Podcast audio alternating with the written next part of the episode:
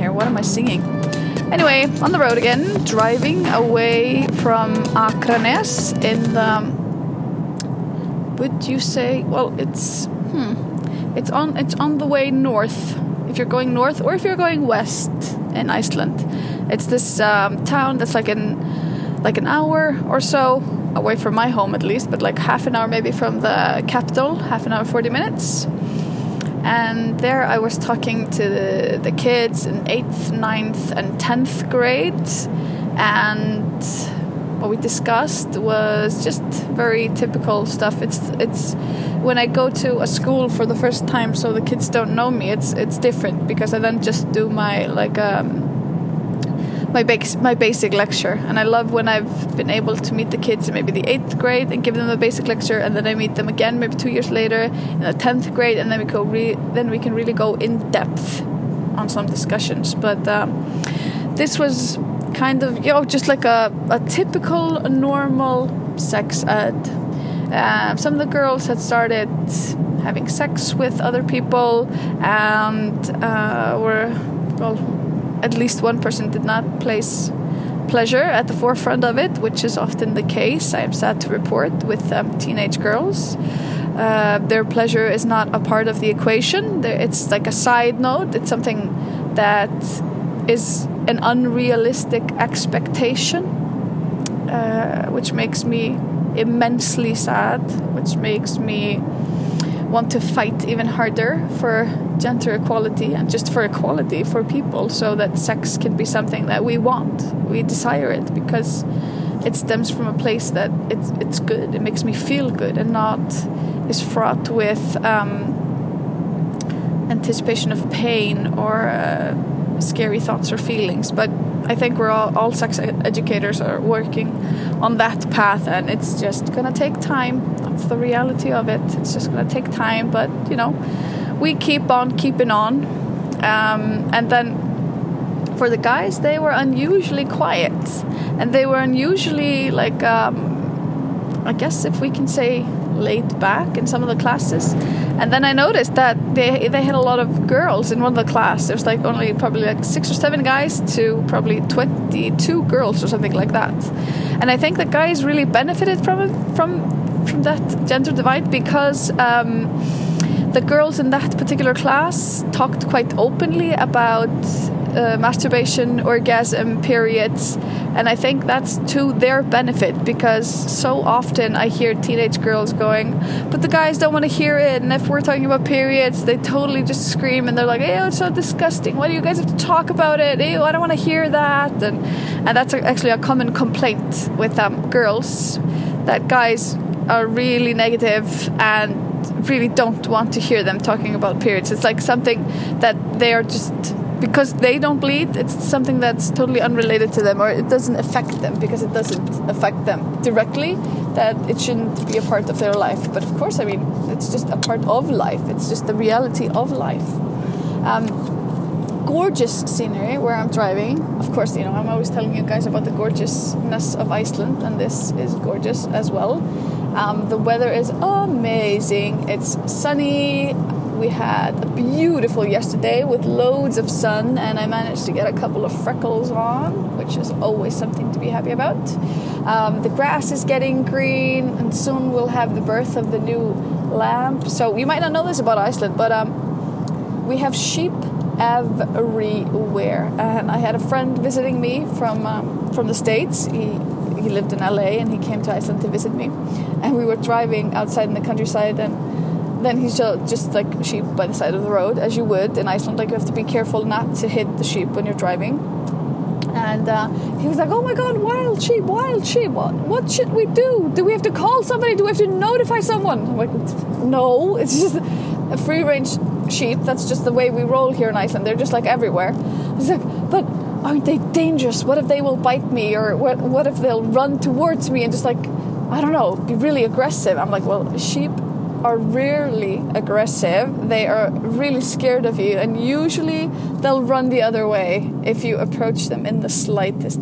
Usually there's like one or two sheep who will allow you to get close, but um, well, actually it's not that common, you know. It's one out of the uh, of the herd that in a huge big herd that might actually be friendly to human, but the rest of them, now I'm paying the toll.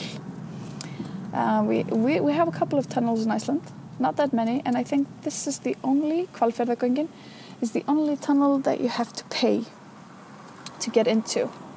And I bought tickets earlier, so I just have to hand over my ticket, and then I'll be able to sail my way, well, not sail, obviously, drive, underneath um, Kvalfjarðar, which is the one of the first big fjords, I think you could say. It's not a fjord exactly, but it's, it's a fjord, you know, Kvalfjarðar, whale fjord, because in Kvalfjarðar, oh my God, I don't know how to drive the car, the people in front of me.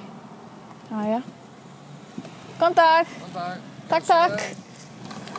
Um, yeah, so there they had the whaling station. So that's where, that, that's I think where the fjord gets his name, Kvalfjarðar.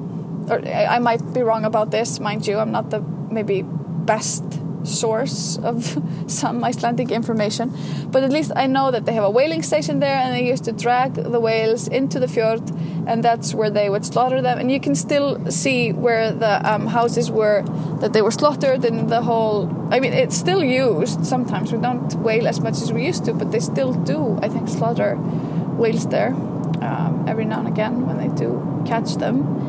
Uh, and it's a popular place to have a summer house. I used to have a summer house there, a little teeny cottage that was like built sixty years ago and didn't even have running water. It did have electricity though, and it was close to a waterfall and a little stream, so we could go there and we got buckets of water to heat up for, you know, for food and for washing up and stuff like that. And it was really cute, it was really nice, but um, we had to sell it to finance a house, but also it was like teeny, teeny, tiny. And with my two kids there, it was just, it was too crazy. It was too crowded. The kids were just bumping into each other. And if one kid started crying, the other would start, would start crying because it, it was just so small and the noise would just get everywhere. And I mean, this is Iceland. You can't always go out and play, because the weather can be just quite unpredictable and very crazy and very cold, and um, and they were just so small. But if it were have, would have been bigger, it would have been so nice to take the kids there now. They really want to go visit there again, because we had this um, elf rock in the backyard. Yes, you're going now. Elf rock, as in E L F, elves, what? Um, there is a huge elf belief in Iceland, and I think, you know, most people do believe in álfar and huldufólk, so elves and uh, I guess hidden figures, hidden people, hidden people, huldufólk, yeah, that's literal translation of hidden people. And you, they, we even have a video, I'll, I'll put that in the description of this episode. Um, we have even have a video that one um, artist did on elf sex. But you can find this in the um, the myths, that, like old Icelandic tales and myths. And this is trickled into various literature as well. So there's this myth, if you are pregnant and you have sex with a hidden, an elf or a hidden figure, you know, like they would visit you in your dream, not so not so far from like a succubum succubum, what's the word? Okay, so it's kind of, it, it, it trails on the similar trend of if you're having um sex with a ghost. But so if you were pregnant and you'd have sex with an elf or a hidden person, visit you in your dream, and you would have sex with him, that would um, not bode well for the child. So that might mean that your child would not um, would either be born stillborn or would not live for a long time. So it's kind of was considered a curse. But in two thousand twelve, um, uh, a woman named Hildur Hildur Sverrisdottir, who is now in politics, in what you might call the Republican Party of Iceland, she published a book called Fantasies. So it was in yeah, twenty twelve. She asked people to write about, uh, not people, she asked women to write their fantasy and send them to her, and she edited the, edited a book that contained those fantasies. And it was only just like a, I think a maximum of thousand words or something um, per fantasy.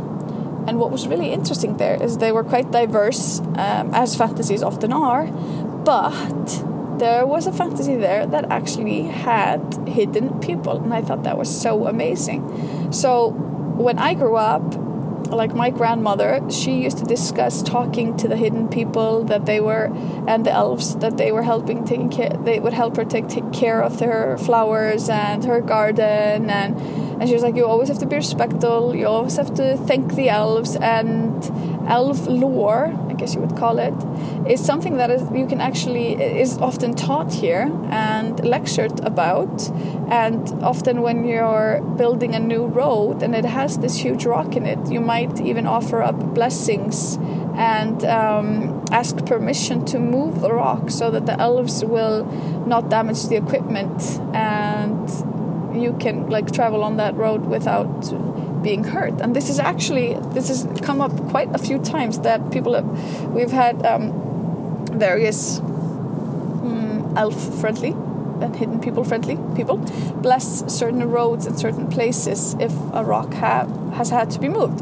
So, and I don't know, it's just, I think there's something beautiful about it and something cool and something Icelandic, but um, I, I talk to my children like this, and they love the elf rock that used to be in our summer home. And my daughter just said that she wanted to visit the elves and pay her respects, because we're always respectful to the elves. We ask them if we can climb on their rock, we stroke their rock, and we're like, hello elves, I hope you guys are having a good day today. And I don't know, it's something that I love, that it lingers in our culture.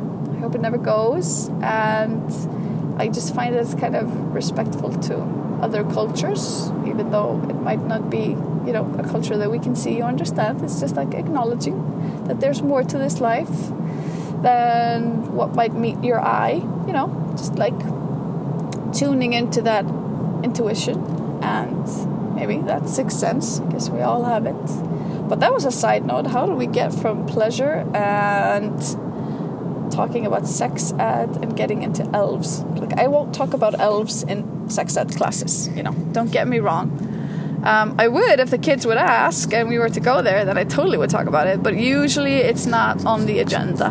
I'm just gonna pass this car because I don't think they know where they're going. So, yo, my typical work day, woke up at six thirty, jumped in the car, drove over to this part of the country, did three lectures, bam, bam, bam, one on top of the other. So three hour, hours of lecturing. Now driving back, picking up my youngest, my son, that raps before he gets breastfed. I'm telling you, it's the sweetest thing. He goes, and then he has, that, that's kind of his um, signal that he wants to be breastfed. And it's cute.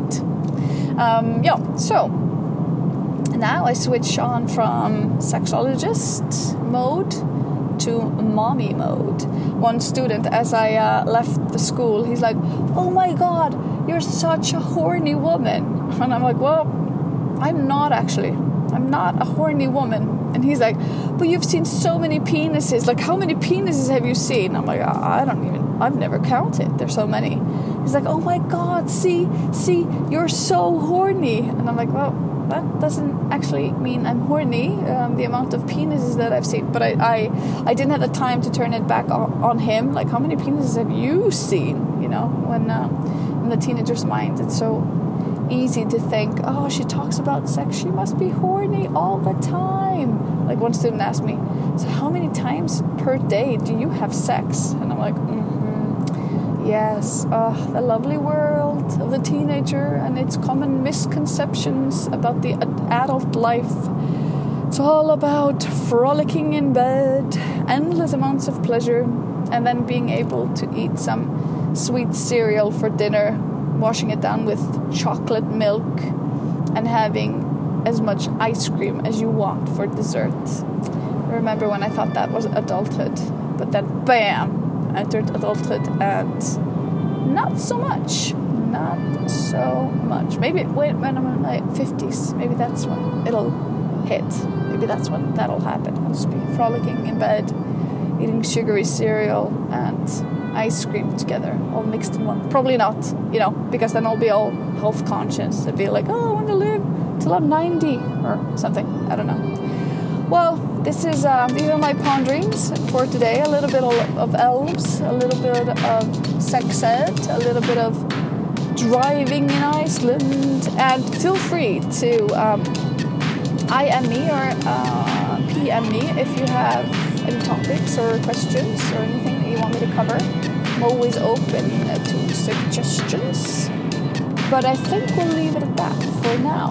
This is Sigurdur, sexologist, reporting on sex in Iceland.